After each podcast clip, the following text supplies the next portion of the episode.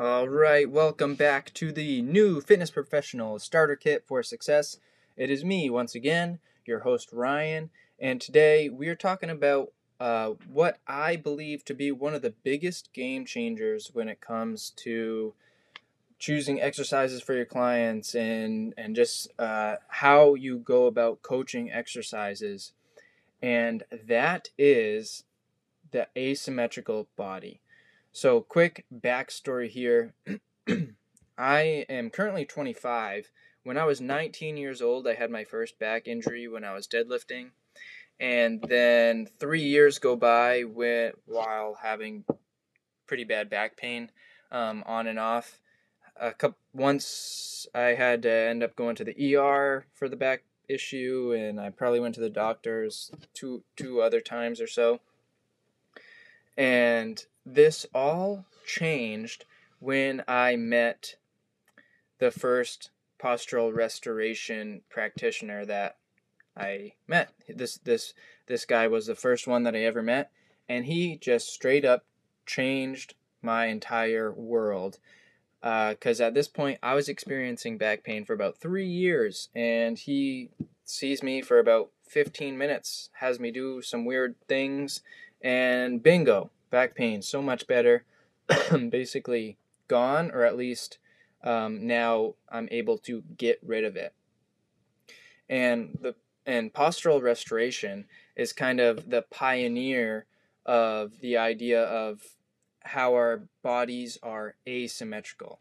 So if you want to see how the body is asymmetrical, just go ahead and look up go to Google Images and look up a picture of the diaphragm our breathing muscle.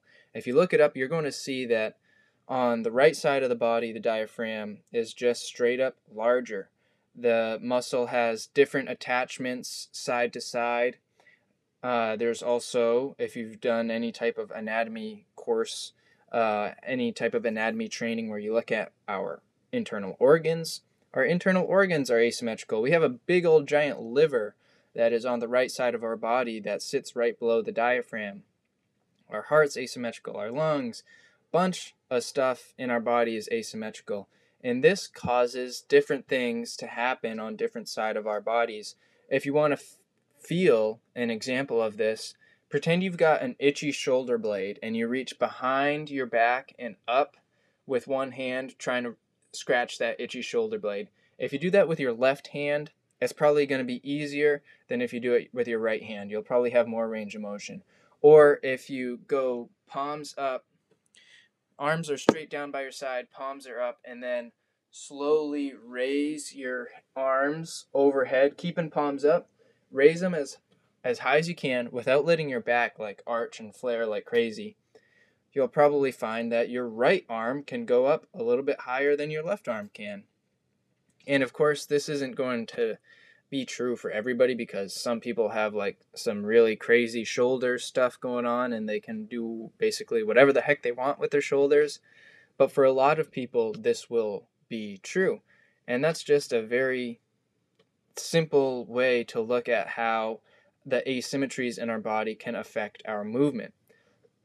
so when I learned this, when I learned about the diaphragm and the asymmetries in our body, that was the biggest game changer uh, in my career, at least until this point, when it comes to exercise selection and coaching. Now I'm able to improve clients' movement capabilities and decrease their their pain. Uh, probably, I don't want to brag, but probably a lot more than a lot of physical therapists can because they just don't look at the body that way. And I'm not saying that I'm great by any means. I still have a lot to learn, but when you when you understand this, you're able to do uh, choose exercises and coach them differently in such a way that just improves everything, right? And it's very cool to be able to do. So if you're a newer fitness professional, or even if you're not a newer fit, fitness professional, if you've been in the career for the the field for a while and you don't know about this, I highly highly recommend that you do start learning about this because you'll just be able to get different and better results for your clients. You'll you will set yourself apart from your competition and your clients will be like, Holy cow, you have made me feel so much better. Uh, you increased my mobility, my movement capability, and my strength. I didn't even know that my movement was supposed to get better, but now it is better and I'm stronger. Like, what the heck did you even do? Um, maybe they won't realize what you actually did, um, but it is uh, really amazing what you can do when you understand this stuff. So, eh, I highly recommend that you learn about it. You can either do that via postural restoration, which I think would be a great, dear, uh, great idea, but there are also tons of other awesome fitness professionals who have uh, kind of taken PRI basics and expanded them or evolved them in one way or another to kind of form their own model. And uh, I think that they also have a ton that uh, you can learn from and that you can also implement even if you don't go the PRI route. All right. So this has been episode number five, I think. The biggest game changer in my career thus far, at least when it comes to exercise selection and coaching. It is the asymmetrical body.